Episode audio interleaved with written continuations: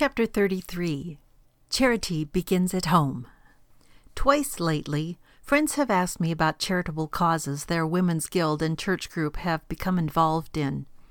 Let us call these charities the Friends of the Whoopee Indians and the Christian Mission to Ivy League Hopheads.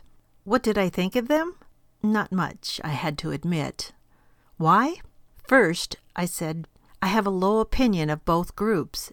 And second, true charity begins at home. What did I mean by that? Simply this.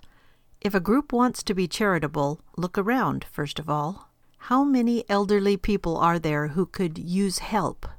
I have rarely seen a church in which some elderly couple could not use friendly help.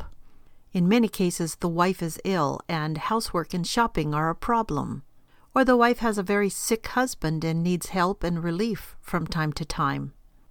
Again, there usually are mothers who have a deserting husband and many children who could use more than a little help with the children and with gifts of clothing and food from time to time.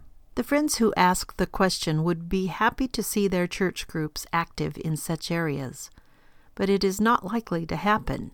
If you send food, clothing, or money off to another city, state, or continent, you are not personally involved. However, if you help old Mr. Smith with the housework and the care of his bedridden wife, you are personally and continuously involved.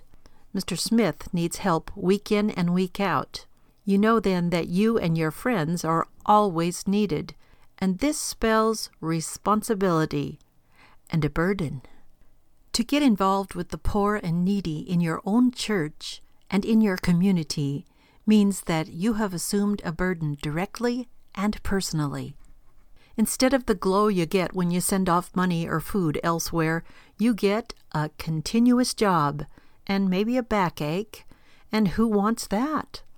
Not many church members, you can be sure. But real charity begins at home, with direct and personal involvement. Then you have responsible, not sentimental, charity. Then too, when you extend your charity beyond your own community, you are going to be responsibly Christian, not sentimental. The charity of Phariseeism is against involvement. Are you and your church Pharisees?